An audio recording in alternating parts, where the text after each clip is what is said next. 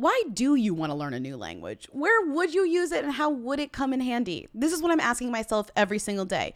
Even if I'm not planning on going on a trip where I need to use a new language, I'm just like, my brain needs to stay alive. My brain needs to stay active. And there's only so many crossword puzzles I can do in one week. And that's why Exactly. I just feel like putting my mind to the test would just be using Rosetta Stone to improve my language skills. And I'm always like idealizing. Oh, I want to learn Francais, so when I go to Francais, I can speak French with the person in You go to France. Quebec.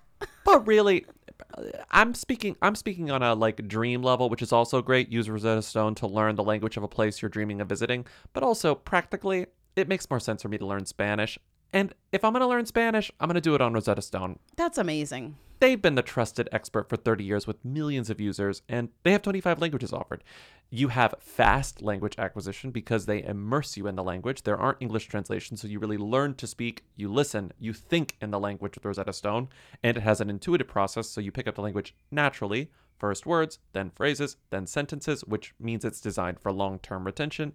And the app has a true accent feature that gives you feedback on your pronunciation, like having a personal trainer for your accent. It's very helpful, okay? That was good. That was good. Thank it's, you. It's convenient. There's an amazing value. You can get a lifetime membership and just have every single language, all 25 languages you can have for your lifetime, and you can just work through them as long as you're alive. That's kind of an iconic Mm-hmm. goal to have. So don't put off learning that language. There's no better time than right now to get started. For a very limited time, Who Weekly listeners can get Rosetta Stone's lifetime membership for 50% off. Visit rosettastone.com slash who. That's 50% off unlimited access to 25 language courses for the rest of your life. Redeem your 50% off at rosettastone.com slash who today. You will dream it. They wanna know. Hey. Hey. Hey. I want to be famous. Welcome to Who Weekly, the podcast where you'll learn everything you need to know about the celebrities you don't. I'm Bobby Finger, I'm Lindsay Weber. and Blonde comes out September 23rd on Netflix and is rated NC 17 for some sexual content, and there's a trailer. Can you believe it? What an update. What an Armas update. Can you play the like brief moment she speaks? Oh, yeah. For let's- me. Let's hear it again. Please come. Don't abandon me. She's coming. We have the glimpse of some sort of voice. We don't know what voice she's doing, which is shocking to me. We still don't know what she sounds like in this movie. I think she's also singing. I don't know if you can kind of tell that she's singing I too. was wondering that. That's her, right?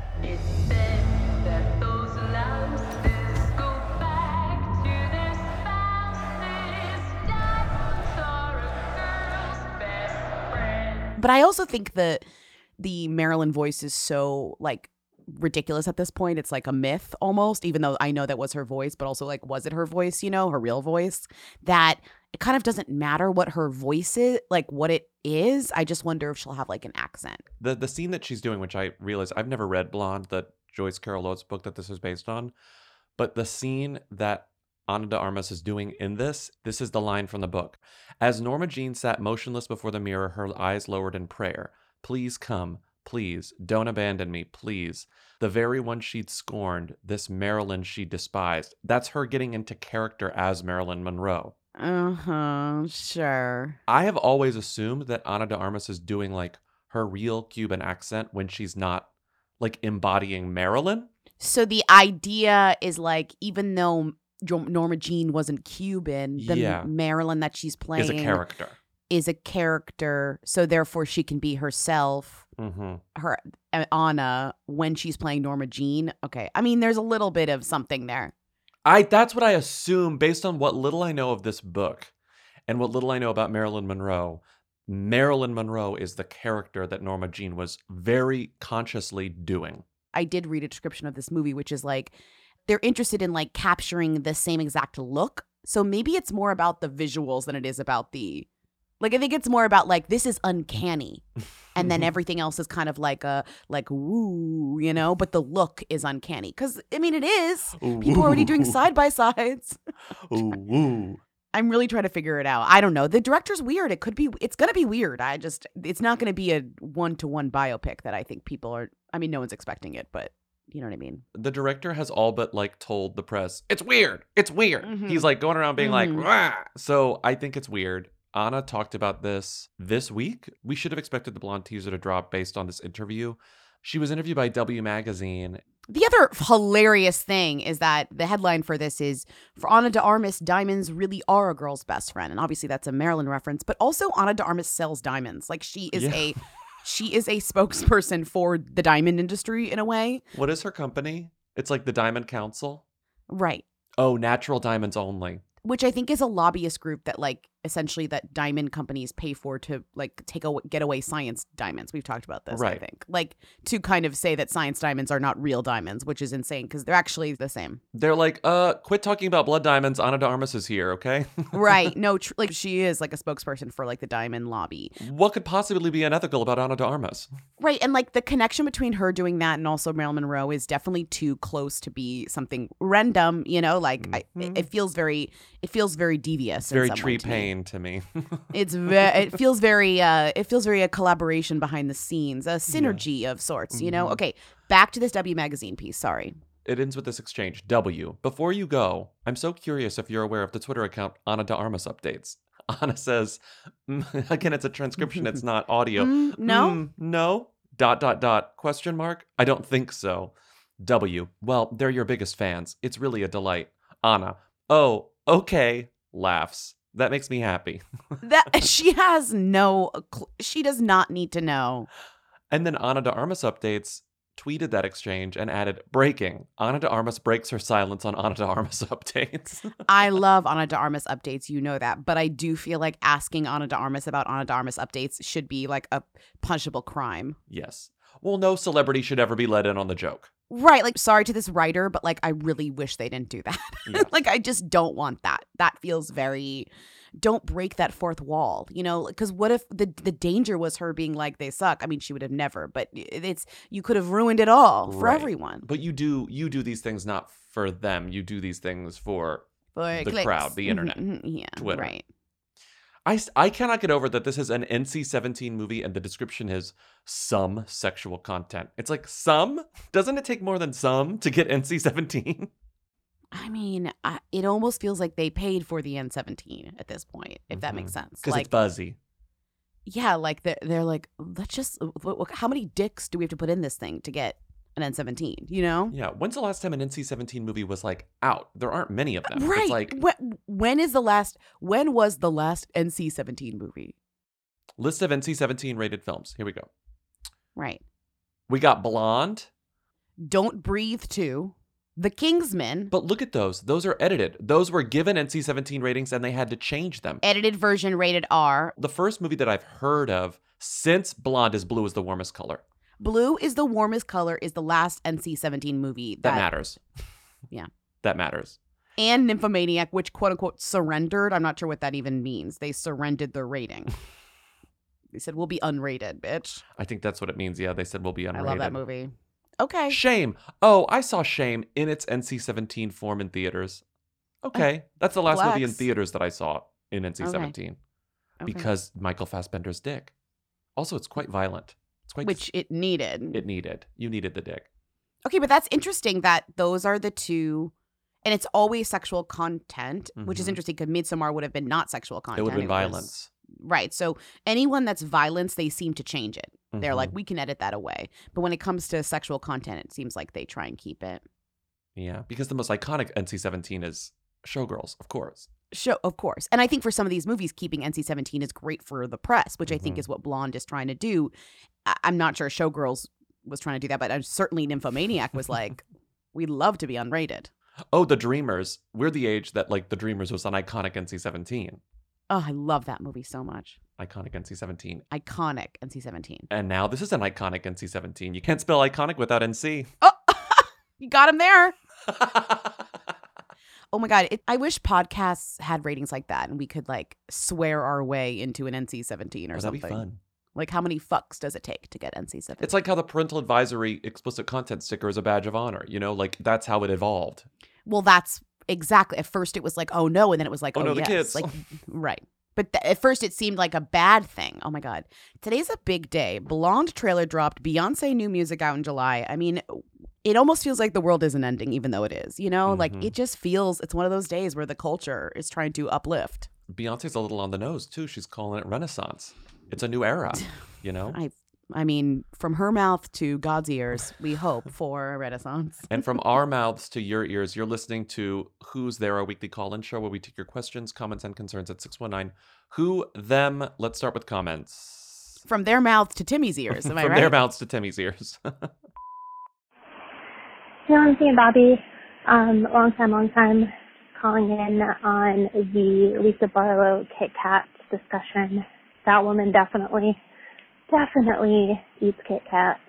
And I know this because on the show, they regularly show montages of her driving around um, her children to different fast food restaurants. like, they eat fast food all the time. So she's not one of these housewives that's like not eating any of the crap. She only eats the crap. She has basically no taste. Um, anyway, crunch, crunch, and a Kit Kat. Bye. Hi, Lindsay Bobby. Um, long time, long time. I'm barely into the new episode. Like, I think literally five seconds in, and I had to immediately pause because Bobby was like, Lisa Barlow doesn't know what candy is. Okay, like, obviously, Lisa Barlow knows what candy is. Like, her whole entire character is that she, like, loves junk food. You know, like, she's so Midwestern, like Midwest princess queen that like loves Wendy's and dips her fries in Frosties. Like the girlie knows what a Kit Kat is. She knows even like what a fucking like Cow Tale is. You know what I'm saying? Um, anyways, I just like needed to get that off my chest. Um, Lisa Barlow is a revolution and we're blessed to have her in this world. All right. Um, me and Greece, I guess. This person's claiming it was four Kit Kat bars. though. Four Kit Kat That's what they're bars, saying. Full size. Like full full, size. size. Full size, okay. full stop. Not king size, full size, but still like a, a- an obscene amount of Kit Kat. And not even like, I don't even feel like this is like food shamey or else I would steer away from it. I just feel like four Kit Kats before 10 a.m. for anyone is like gonna be something that I'm like, I don't know. You know what I mean? I just hope she's taking fiber supplements. I really hope she's taking fiber supplements. And she must be, right? You have You to. think she's taking fiber supplements if she's eating ki- four Kit Kats in the morning? She must be. What else is getting anything to pass through that body of hers? I love these quotes from from Mary. You eat, well, Mary, Mary, who has her own issues, she said, You eat candy. Who does that? You eat Taco Bell and your kids, your husband, yourself. You need nutrients. You need nutrients. I think the love of fast food just shows that she has no depth. She really doesn't look at the importance of life. Just saying. I disagree with that completely. You can eat fast food and certainly have depth. Eating Kit Kats, treasuring Kit Kats, shows that you are embracing life, actually. yeah, in fact, you're like, I love Kit Kats and I'm going to eat four of them in the morning is like the most embracing life I've ever That's heard of my, hedonism. in my life. Yes. You know? We're not trying to live longer. We're trying to live better. And that's eating four Kit Kats before 6.30. Oh my God. It's literally 6.30. Lisa will quote start something, Mary says, quote, maybe because she eats candy and she doesn't eat food. And maybe her periods are bad. I don't know. Okay, that's blaming somebody's temperament on the fact that they only eat candy is funny. That's pretty funny. You know what I mean? If I had a friend who only ate candy and was a bitch, I would blame their bitchiness on candy. On the candy. for sure. Hey, Bobby Lindsay. Uh, I was just calling because I just found out that Jennifer Hudson is now EGOT after winning a Tony this weekend.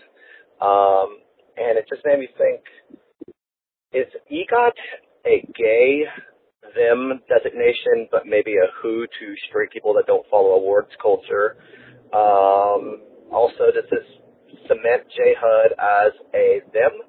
Um, you know, there are some other thems that are EGOTs, like Whoopi Goldberg, I think Barbra Streisand, um, John Legend recently became EGOT, a few others. Uh, so maybe discuss if EGOT makes you a them or just a gay them. Um, anyway, I love you guys. Uh, good form, Bella Thorne, Godspeed, Bella Hadid, Crunch Crunch. I don't want to offend during Pride Month. Do I need to say this because we are in agreement? But for optics wise, Well, I don't want to offend during Pride Month, but I want to ask you because I'm like only trying to, you know, learn about your lived experience. uh-huh. Is thank you. egotting gay? N- No. right? When you look into the history of why we care about EGOTs now, it's arguably one of the straightest things imaginable. You know, it derives from two things Miami Vice and 30 Rock.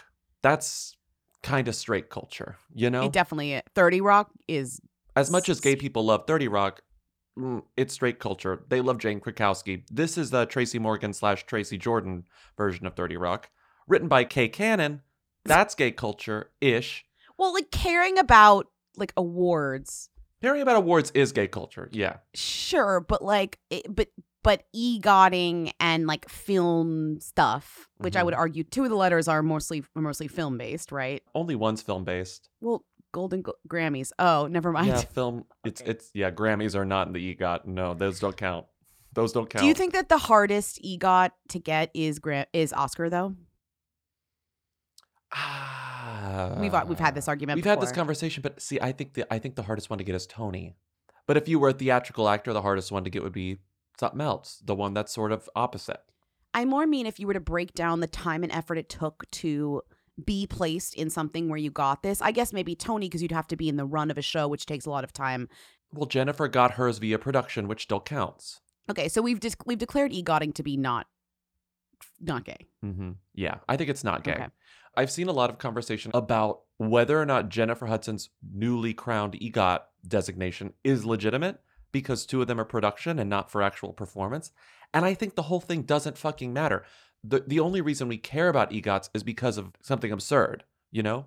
But that's the thing is if if EGOTs were more prevalent, if a lot of people had EGOTs, then I maybe would care. Yeah. But they're still pretty rare. So Jennifer Hudson winning an EGOT or getting EGOTed for production to me still is valid because it is still rare. If again, I'm sa- like it only Yeah. devalues the idea of re- of of achievement if there wasn't that many of if there were so many of them. But there's not. Right. It's like, oh, well, when we add these qualifiers, then it reduces the number. Not really. You know? The qualifiers have never been added and the number is still small. A lot of the EGOTs that we're celebrating, a lot of them have um, different qualifiers within there. Like a lot of them are winning um, an Oscar for Best Song, not for acting. Do, Yeah. do you then qualify that? So you cannot qualify the producing work that Jennifer Hudson has done. Also, I feel like winning a Tony for Jennifer Hudson for production, she's going to win a Tony for being in a show, as, Yeah. like an actor. Like I know she will. You know? Yeah, the, the the people who are sort of complaining about this, Yeah, they're poo pooing took a this, and I think that's ridiculous. if you took a step back and said, "Is Jennifer Hudson the type of performer who will win a Tony for performance?" The answer Are is, I think, a resounding yes. And she's launching a daytime talk show, so I would argue that she also has a chance to win an Emmy. Right, because she won the Emmy for production as well. It's like everyone needs to relax.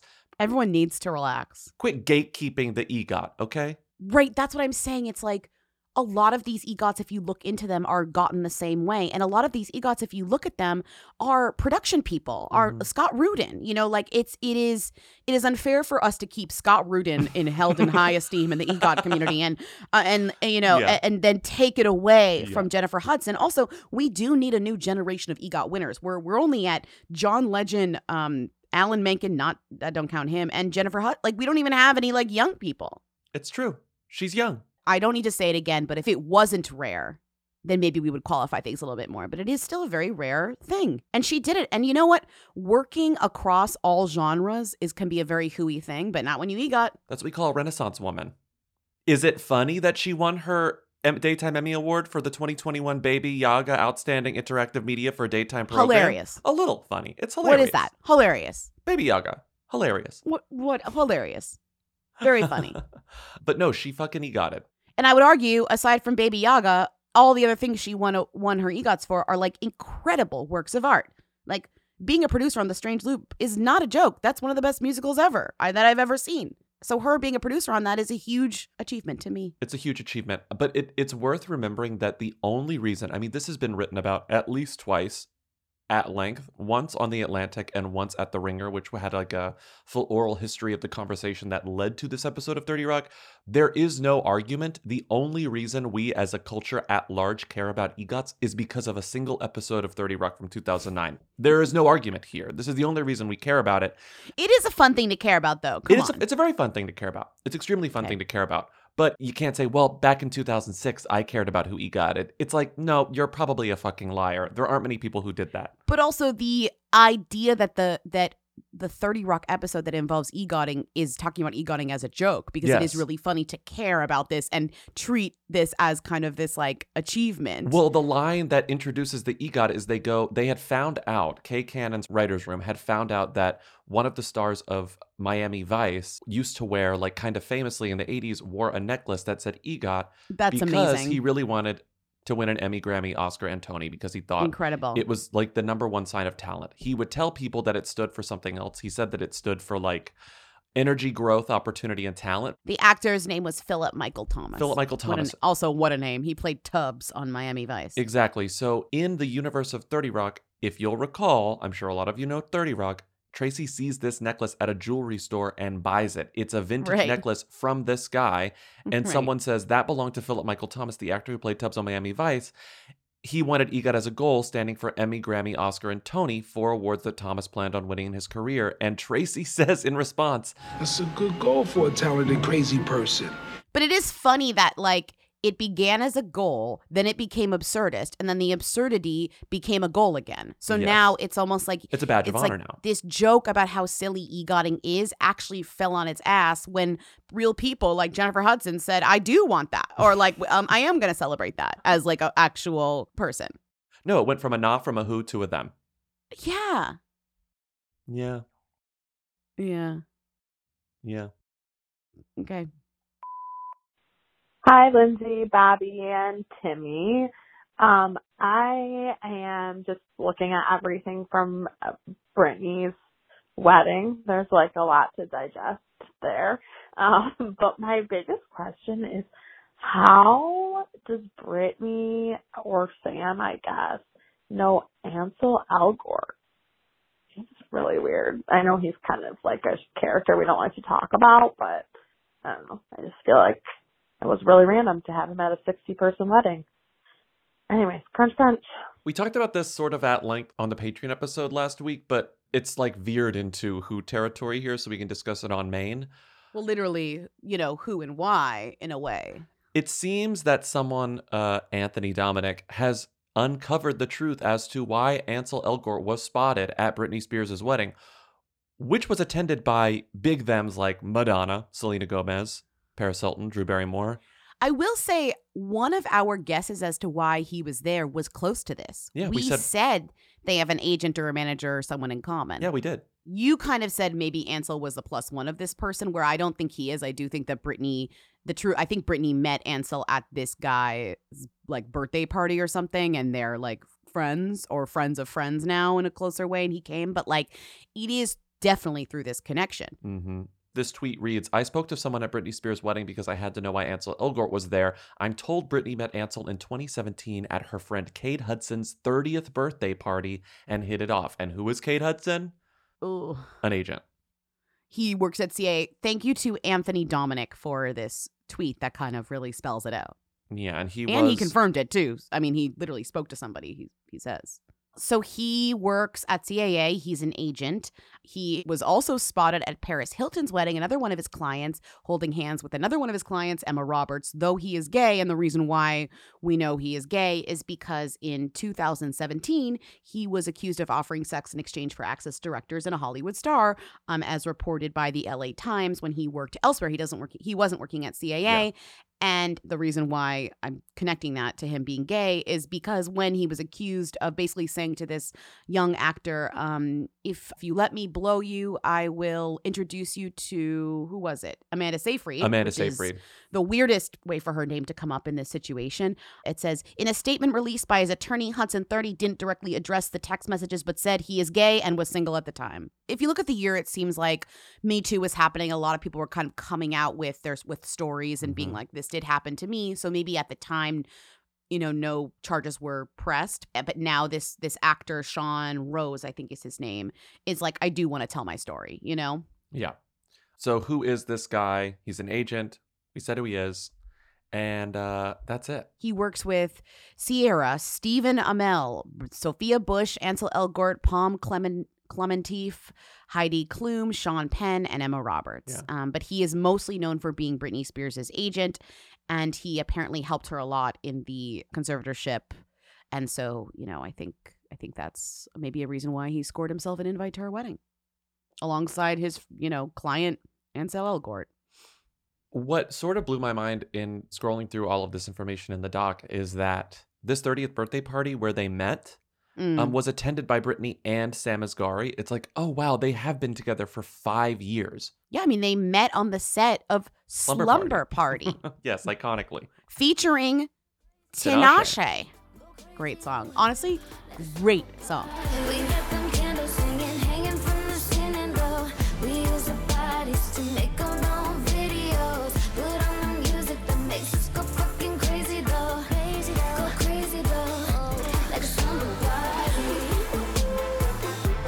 Related, this call.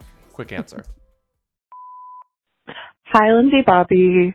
Um, is Sam Asghari Britney's husband a who or a them? Would love to hear your thoughts. Crunch, crunch. He's still a who, right?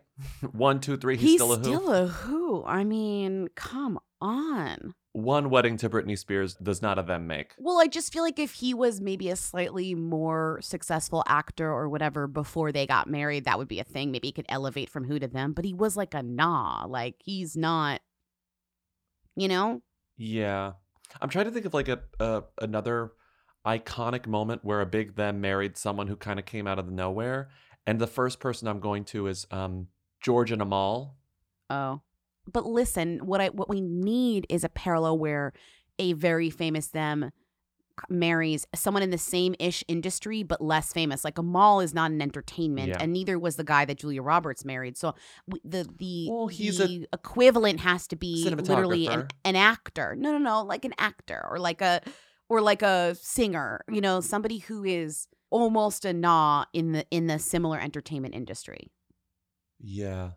You know.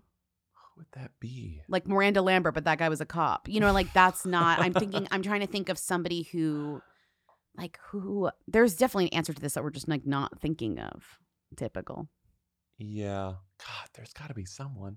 I can think of famous people who have less famous actor spouses, but they met when they were both not famous. Like I'm thinking of Viola Davis and her Mhm. husband, but they met when neither of them were them's. Right. So there was nothing to like elevate. Right. Yeah. Huh. Right. And then I can only think of like Madonna, Sean Penn, which are like two equally famous superstars. You know. I'm kind of going to a Kirsten Dunst, Jesse Plemons conversation. but maybe- Okay. but that that feels closer because I do think Kirsten Dunst was much more famous than Jesse Plemons. Okay, but don't you feel like they kind of met at a time when they almost evened out? Yeah, because we did famously have that conversation about whether or not she was a who. We definitely hooed her. I think when they met and started dating, it was they were almost on the same plane. Oh, I got it. Oh God, maybe that's not right. Who? I'll tell you. I was thinking Drew Barrymore, Tom Green because it's so crazy. Wait, that works. And you know what? It did elevate him to be a them. It did. So sometimes it works and sometimes it doesn't. Sam Asghari. God, there's got to be someone else that we're missing that's right there. That's right there. I mean, I'm sure there's a lot, but I just think you just gave a good one, so I think we can move on. Ariana Grande, Pete Davidson, but that's not the same. It's not, sort of, sort of, because people are like, "What?"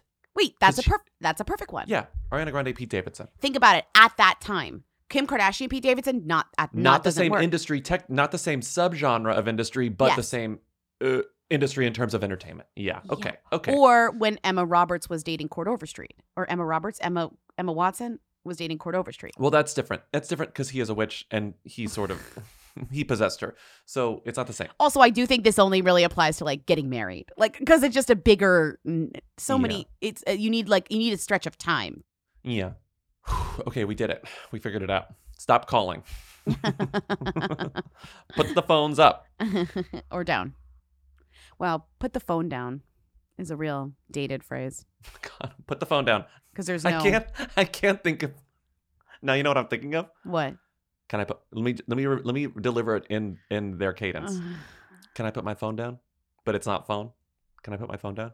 What? what Your I- favorite line, What? but it wasn't a phone. What do you?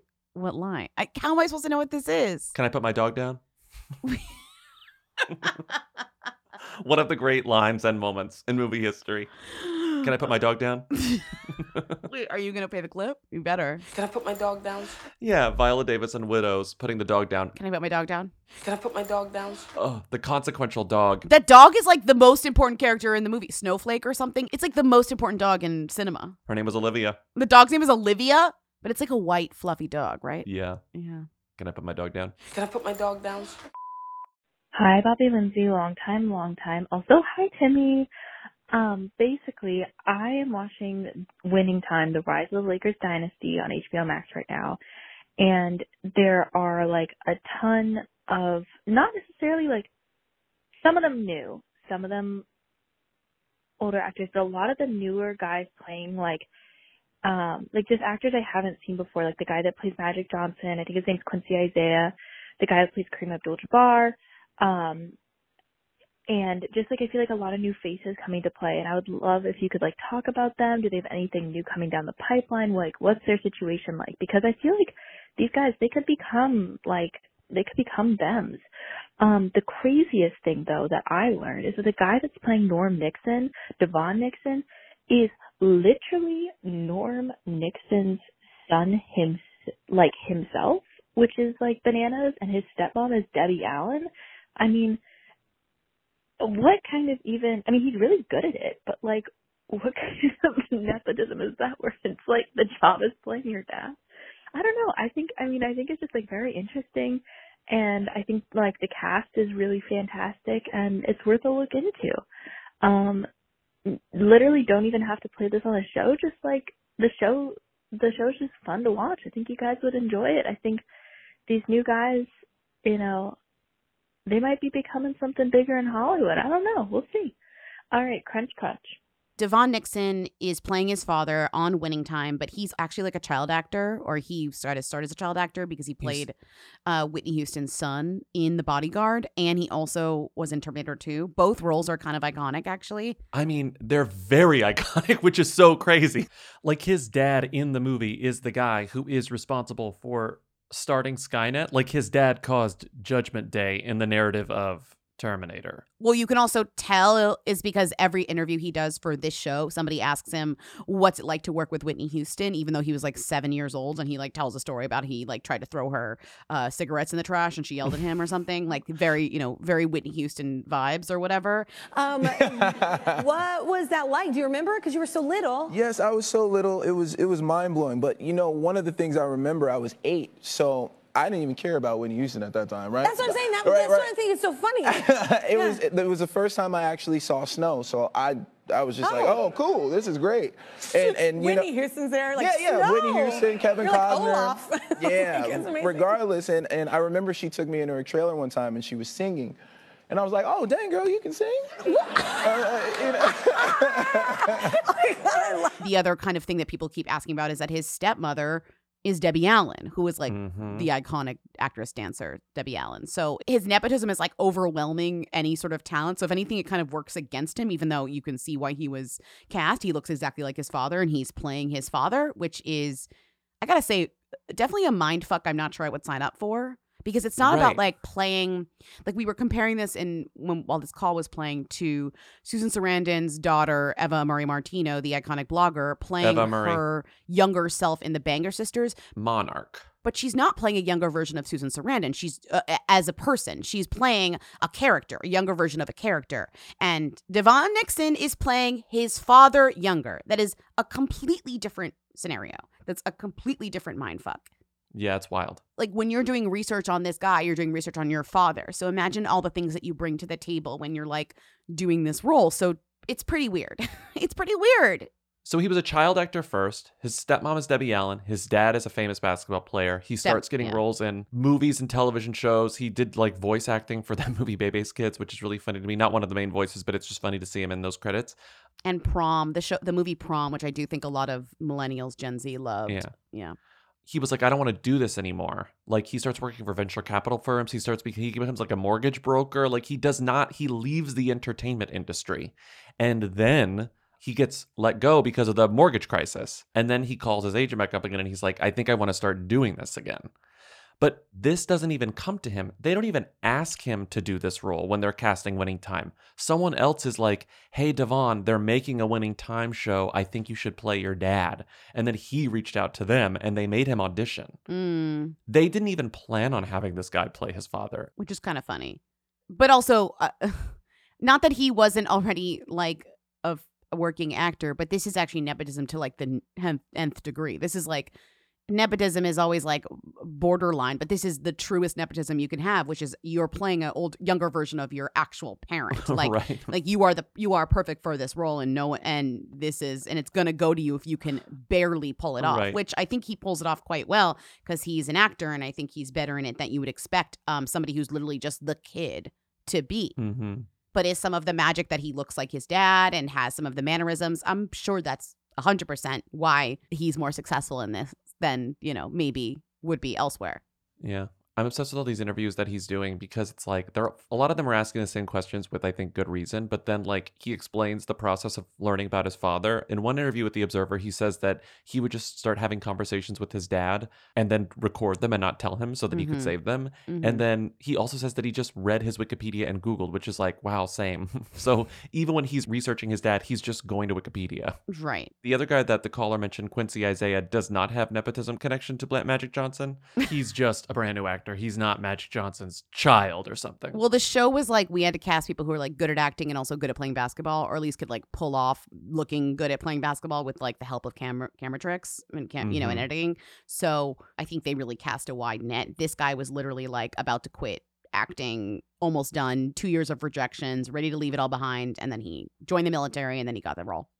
So there's really not a ton to say about him. He's brand new. Mm-hmm. The only other thing I'll say about this is that, again, I will not be watching this show.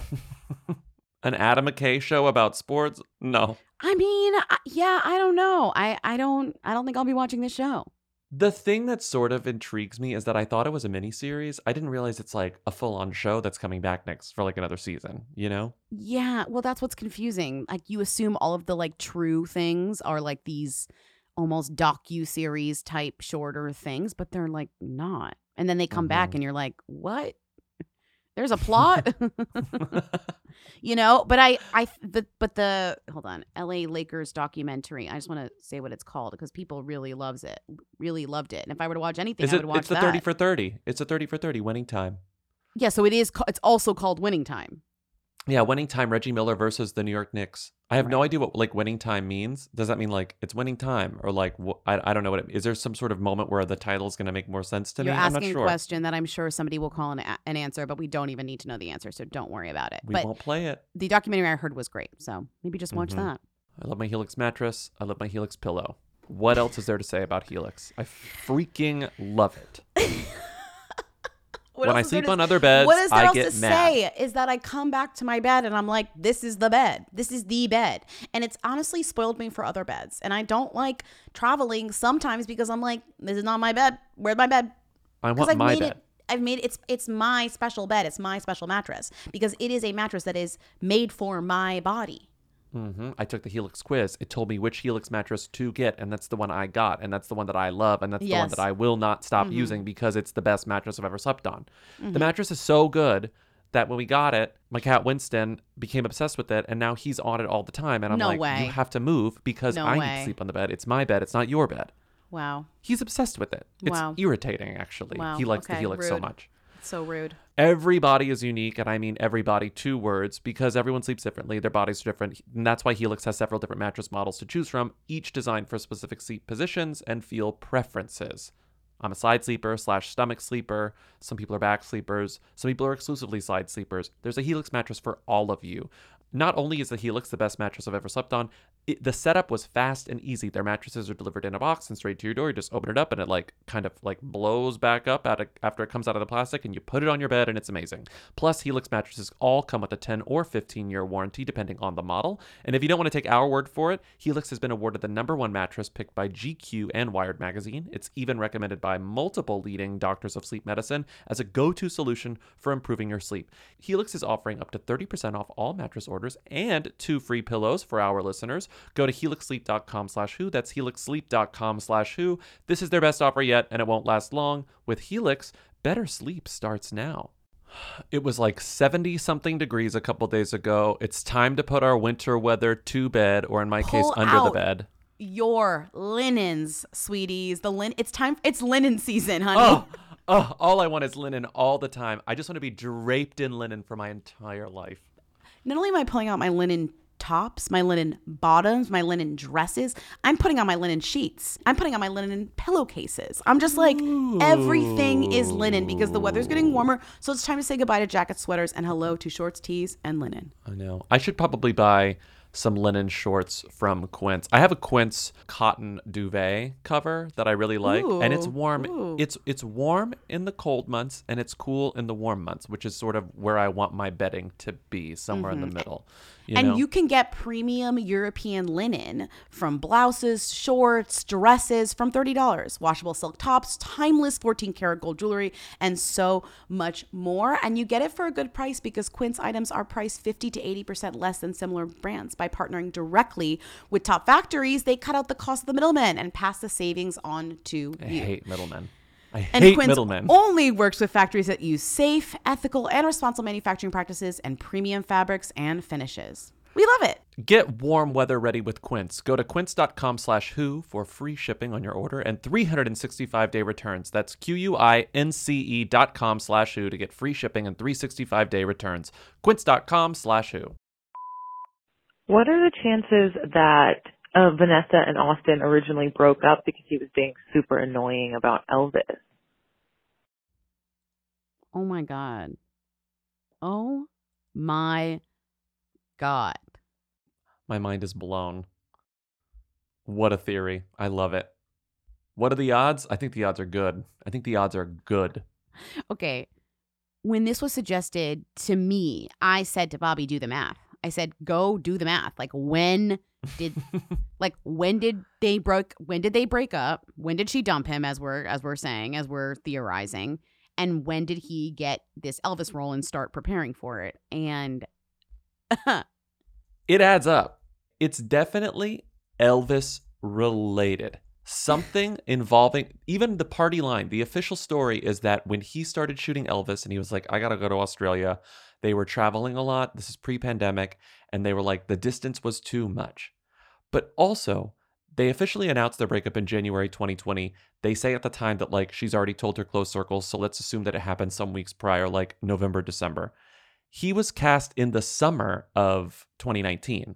So like that's months of him becoming Elvis, probably including the months that he spent like auditioning, you know, like really getting into character. That's annoying. the excuse to break up, they're shooting on two different continents and it's a matter of distance. That's Not to be rude, but after nine years of dating, you could handle your partner, sh- if they're an actor and you're an actor too, shooting something in Australia for a little bit that's going to define their career. So the idea that they use this as an excuse almost proves it because it actually has everything to do with him shooting in Australia. Because in a way, it's a metaphor for him going to Australia to shoot Elvis and also becoming the most annoying person alive. You know, Mhm. It has everything to do with it. It has everything to do with us. The rumors that there also may have been cheating on the set of Elvis. But well, right. we don't even have to go there, you know? I think even before those rumors, you have a sense of this being something that broke them up. this guy had become insufferable. Insufferable. Well, and then Timmy reminded it's actually eh, that it was heavily rumored that they broke up because he cheated on her with his co-star, which it doesn't get more method than that, baby. Hooking up with your Priscilla outside It's of the true. movie. And in January 2020, Austin Butler was spotted looking cozy with Aussie actress Olivia DeJonge at the movies in Melbourne. And a commenter on some message board, some shady message board, was like, oh, I work at a restaurant and he's been coming in here with another girl and they're cozy. I love this film updates tweet. Austin Butler says that Vanessa Hudgens was the first person to tell him he should play Elvis Presley. You can imagine their fight, like their in the bedroom fight, where she's like, I asked you to play him. I didn't ask you to become him. you know? But maybe they were fighting before the role even happened. And she was like, Go be a superstar, play Elvis if all I care. And it's like, Whoa. She just said I should play Elvis. Okay, but anyway, great theory. I believe it. Perfect. Hey, Lindsay, Bobby, Timmy. So, me again. I was watching the Dominoes competition show, and the hosts are Eric Stone Street and Danica McKellar, which I thought was a weird duo. And then Danica McKellar started talking about these math books that she's written. Can you please talk about them? It's Hot X, Algebra Exposed, Kiss My Math, Girls Get Curves. One, I didn't know she was you know, had these interests. And two, these titles just don't seem very Hallmark. All right, thanks. Crunch, crunch. RuPaul Frack, Jeffrey Yak. I, I- okay, I know we've talked about Danica McKellar writing some children's books. I know that. We have. We've talked about her being like into math. Like, she wrote these children's books Good Night Numbers, Bath Time, Math Time, Bath Time, Math Time, Shapes. But on her website, they have this little carousel at the bottom that basically just scrolls through a development because you go from picture books to like numbers and shapes and actual like language to full on sexy YA Danica McKellar posing sexily on top of titles like Girls Get Curves, Geometry Takes Shape. And it's like you're leaning into the sexiness, you're leaning into like adolescent fantasies about you. It's so weird. Hot X algebra exposed. It looks like a Girls Gone Wild VHS, but it's Danica McKellar teaching you how to do math. It's good. Uh. It's good. It's kind of funny. Word problems, polynomials, quadratic equations, and more. I can't even be mad at this because I like love it. You know, like I cannot be mad. Like I absolutely cannot be mad that she did this. Kiss My Math, showing pre algebra who's boss.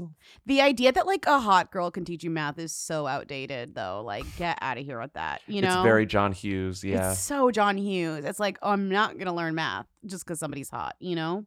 Math doesn't suck. How to survive middle school math without losing your mind or breaking a nail. Her 25 things is like all about the fact that she like knows math, you know? And it's like, okay, relax, you know? Like we get it, you know math.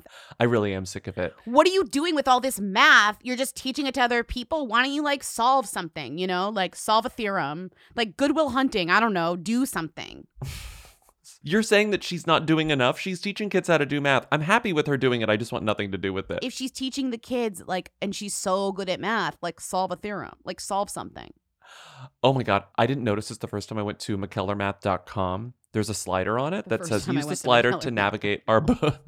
use our slider to navigate our books, and it's a slider that lets you slide from infants to adults and the options are infants 2 4 6 8 10 12 14 16 adults. And if you go infants you have like ages 0 to 5 books then 2 to 5 books. And then you have 6 to 9 books. You have 10 to 12 books 8 to 10 books 9 to 12 books. And then when you scroll to adults it just shows you all the books that are meant for young adults and it says these books are often used by adults it's the same books it's like how adults also read hunger games it's like yeah it's ya but sometimes i want to know what katniss is up to you know Well, I need to learn math. No, I don't need to learn math. Honestly, I need to learn how like to do my taxes and like what health insurance premiums mean. Like I need to learn Mhm. that shit, right? mm-hmm. Fuck math. We need a functional math curriculum in this country we need less pre-cal you know Okay, wait. I just don't forget Dana McKellar now is like one of the premier Hallmark movie people, not premier, but like in the in the like collection of actors who are like now known for doing this. She even left Hallmark for GAC Family, which you m- may have remembered we've talked about in depth because the guy who did Hallmark movies left to create his own Hallmark after Hallmark god forbid like took an ad from like a like a gay person. What what happened? they showed two women kissing in his Oh old my ad. And this guy was like, I'm starting my own company where women will not be kissing each Right, other. And Danica McKellar said, That sounds like the company for me. And then Candace Cameron Bure said, You will not outshine me, bitch. I will take the crown. We can be there together. Okay. Well, she's and Dana McKellar says, I just like the guy who worked at Hallmark. So when he asked me to come to GAC, I said, sure. It's like, is no one here like realizing why GAC exists? I think she is. I think she is. You think she is? Uh, once again, the deadline comments uh, Are slay. iconic. um, here's mine. I'm Marlene, and I posted this on November 4th, 2021 at 12 27 p.m. I realize this is a business deal. Best of luck. I personally won't be watching GAC, but I wish her best in new season of her life. And here's me, Hello Mother, on October 27th, 2021 at 5:35 a.m. I love saying "gack" into my Comcast remote. I used to watch it for Flea Market Flip, and when they stopped showing it, checked to see what was going on with the network and found out about the sale and rebranding. Then Lori Loughlin showed up in a photo for a show produced by the people who did her show on Hallmark, but on GAC. I was wondering who else would gravitate to the new GAC. My partner will be missing Ms. McKellar's Hallmark mystery movies. Hello, mother. I love saying gack into my Comcast remote. Psycho vibes. the movie, not the the type of person. I'm not being rude. Uh, no, got it. I got it. I got it. I yeah, got Norman it. Norman Bates. I should have said Norman Bates vibes. Okay. It's extremely easy to imagine Norman Bates sitting next to the corpse of his mother saying "gack" in his Comcast remote. Dana McKellar on GAC. Candace Cameron Bure, GAC. G A C. Hi, Bobby, Lindsay, Timmy. I was brainstorming a triple name for you three, and I came up with BLT as in a BLT sandwich. And that had me thinking whether or not a BLT sandwich is a who or a them. So I was wondering if you could rank these sandwiches um, from who to them. We've got BLT, Reuben, Rachel, and ooh, French dip. All right, Lindsay podcaster. First of all, the Rachel is not on the list. The Rachel's at the bottom. We don't talk about the Rachel. The Rachel's what? It's it's basically a Reuben.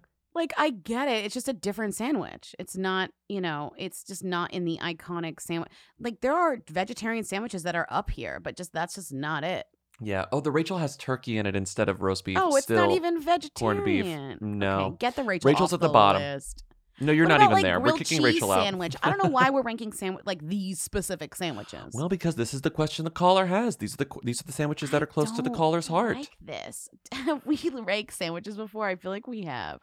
B well, not BLT, Reuben, and French dip. Okay, who to them? The French dip is, I think, at the bottom. As much as I like a French dip, it's not as common as, let's say, a Reuben or a BLT, right? I or is this like, is this proximity to cats talking? and juniors. I I don't know. Wait, what? I've already forgot what you said. We're taking the Rachel out. BLT, Reuben, French dip. I think it goes French dip, BLT's number one. Reuben, BLT. Yeah. Of those three. Because again, we're not talking about Rachel. We're not discussing, we don't know her today. I don't know whether the Reuben or the French dip are more themier. That's this issue here. I think they're the same because they're both sandwiches. You know.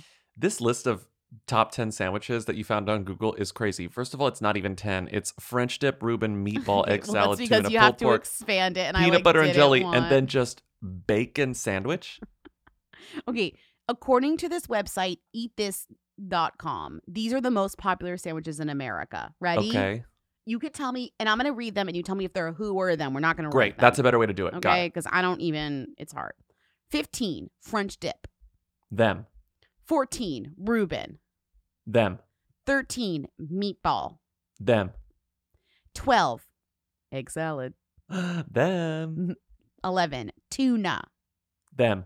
10, pulled pork. Them. Oh my God. Where are we going to get them peanut here? butter and jelly. Them. 8, bacon.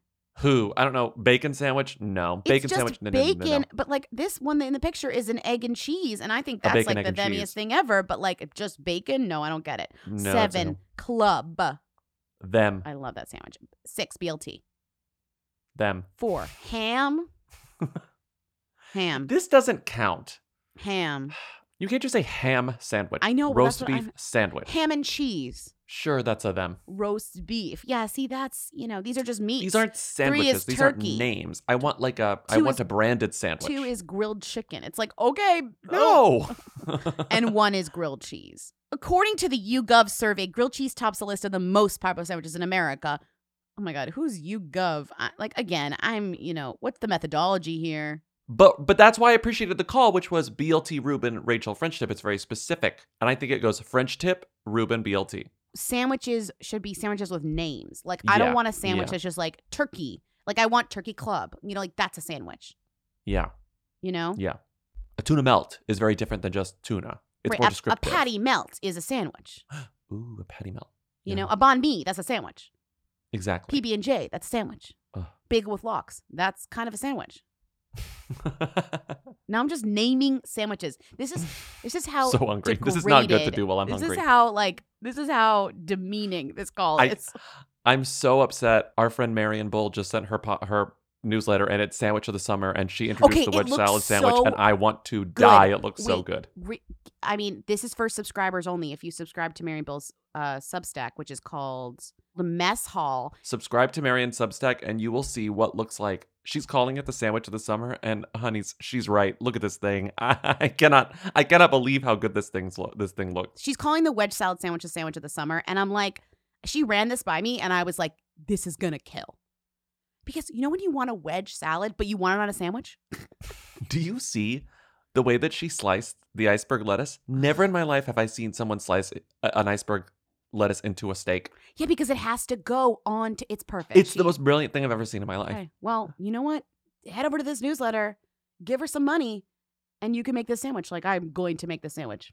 I saw something amazing. Uh, Carla Lalli Music's YouTube channel. She made a BLT with like egg and like kimchi on it. Looked very good, but her method for slicing the bread and toasting it, I've never considered before, or maybe I've had it before but didn't notice what I was eating. She only toasts one side, and she puts the toasted side on the inside, like puts the mayonnaise on that, and then the Uh-huh. outside is soft, so it's easier to bite into. And I was like, that's fucking genius. Isn't that genius? Yeah. Ugh, it is BLT season. Ugh. But that's why I'm saying it's like this is a great BLT alternative because it's almost tomatoes. Almost tomatoes are back, and we're eating any type of BLT adjacent sandwich we can get our hands on. Yeah. I don't know. Go crazy. Okay, why are we talking about this? Literally, why are we talking about this? Hey, Lindsay Bobby. Question Is um, Jesse Tyler Ferguson winning a Tony a gay right or a gay wrong? Thanks. Crunch, crunch. Jesse Tyler Ferguson won a Tony for Take Me Out, the gay baseball play. Uh huh. Is it a gay right or a gay wrong? I'm going to be generous. Happy Pride. It's a gay right. It's a win for the community.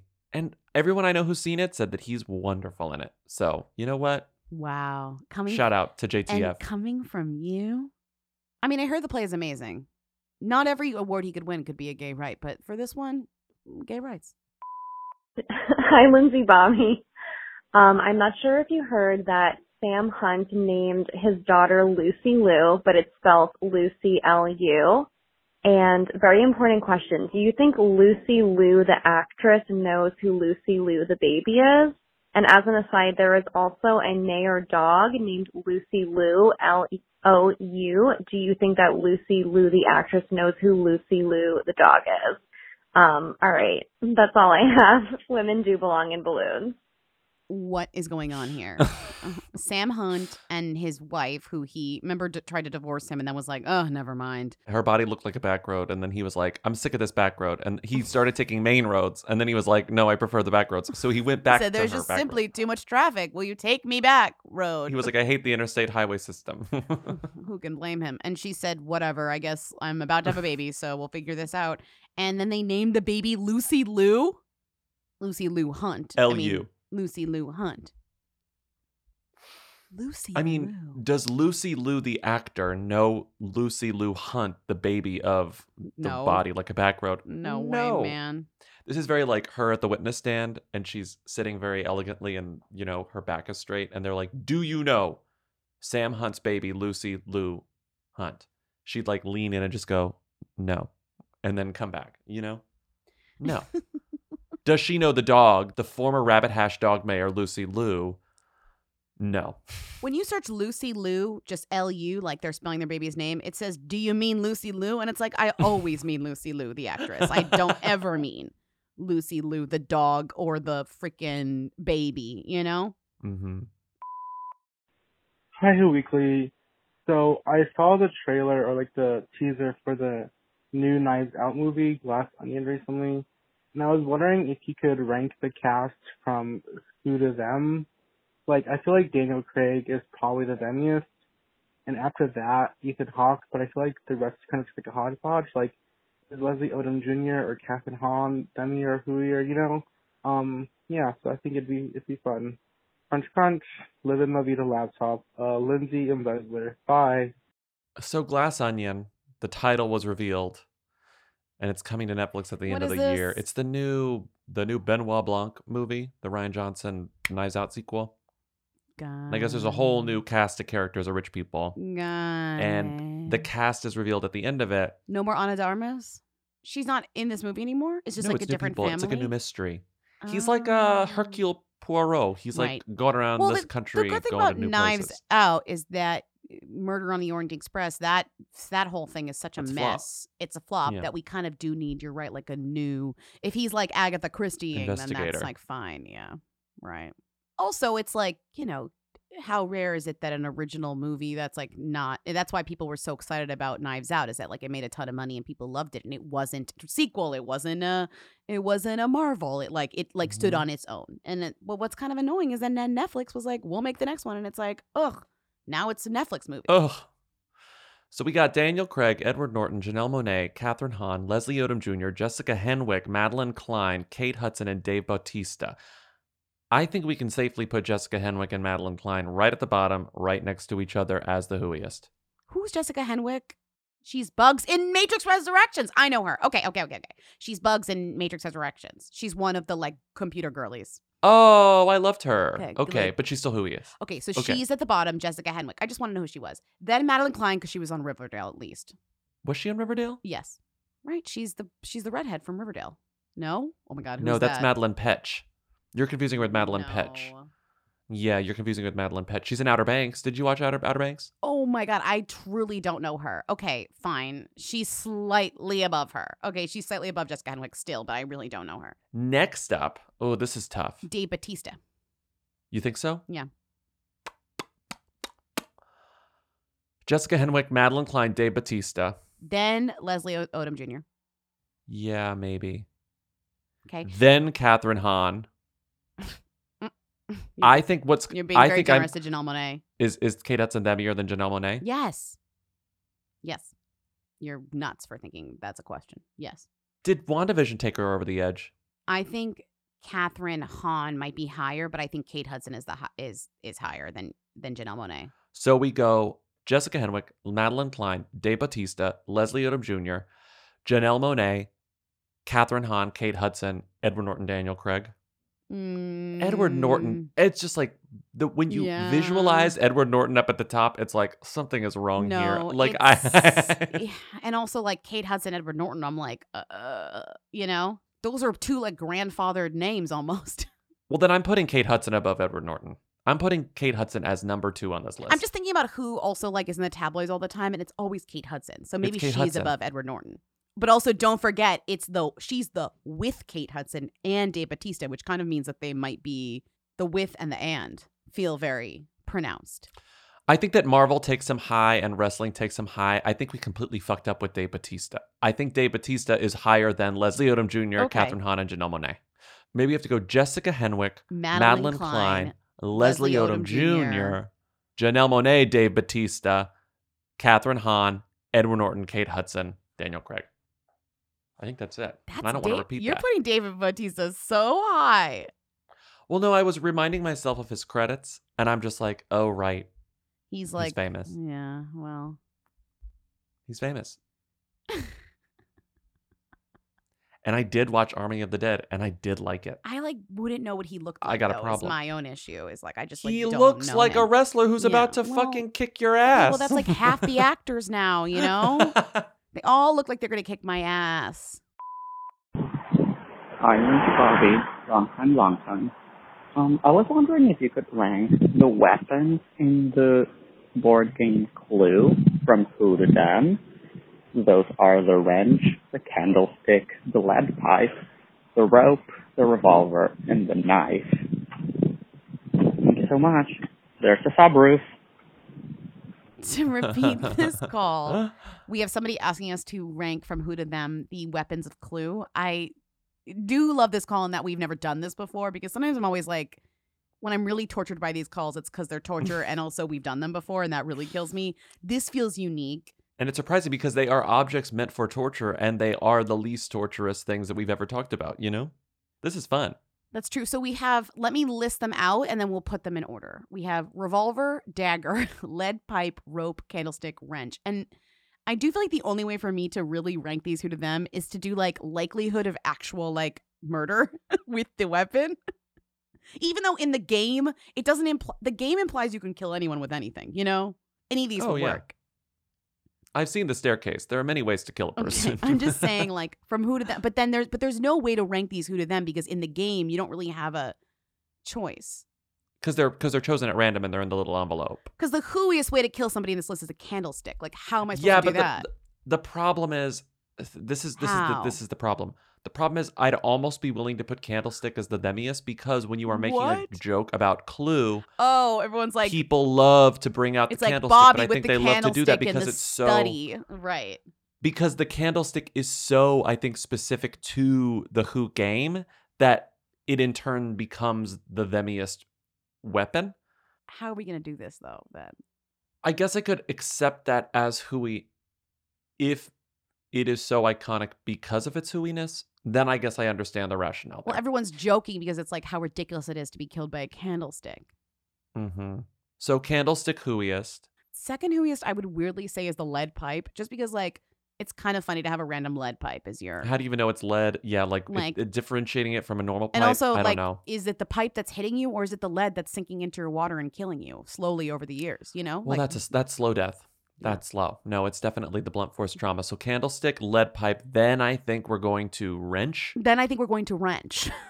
I know that revolver is demiest, but dagger and rope I think are hard to choose between. yeah, I think dagger and rope are the same, and then revolver's number one, unfortunately.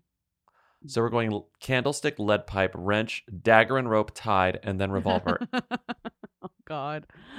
Thank you for listening to another episode of Who's There, a weekly call-in show. Keep calling in at 619 Who Them to leave questions, comments, and concerns. Thank you to Katie and Eric of the Who's for providing our theme song, our read a theme song on Tuesdays. Thank you to Timmy, our research and editorial assistant, for researching and editorializing. Support us on patreon.com slash Who Weekly for bonus episodes. Happy Pride. Rate and review us oh on Oh Apple God. Podcasts. Say that and with a little it. bit more excitement, please. Happy Pride! There you go. Rate and review us on Apple Podcasts, and we'll see you on Tuesday. Bye. Bye.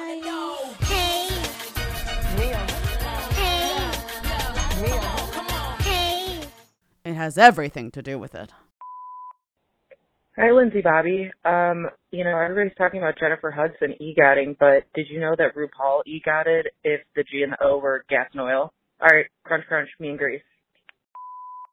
Hi, Who Weekly. Um, I have a really deranged call. Um, I was just wondering if you could uh, rank from who to them. Uh, Budweiser, was up, and and twins. Uh, crunch, crunch.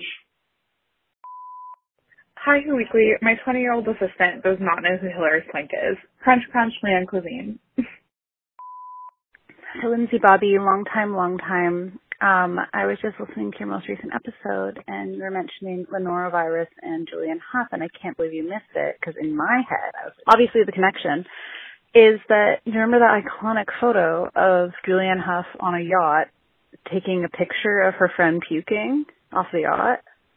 That that to me is Julianne Hough and norovirus. So yeah, wash your hands, don't put your hands in your mouth. Scrub Lindsay. Bye. Hey, okay, so this call's mostly for Bobby. Um, I'm a bookseller at like an indie bookstore in Oregon, and I just finished. I got an arc of The Old Place, and I just finished it. And oh my god, it was so good! It was so like lovely, and I loved all the characters. It was like funny and like sharp, but so tender, and like oh, it was fantastic. Okay, you're probably not going to play this call, but just in case you do, everyone pre-order Bobby's book, The Old Place, from your favorite indie bookstore. Uh, it's out in September and it is wonderful. So pre-order now. Uh, thanks so much. So good. Oh, crunch, crunch. Why do we all say hi, Lindsay Bobby? Like no and?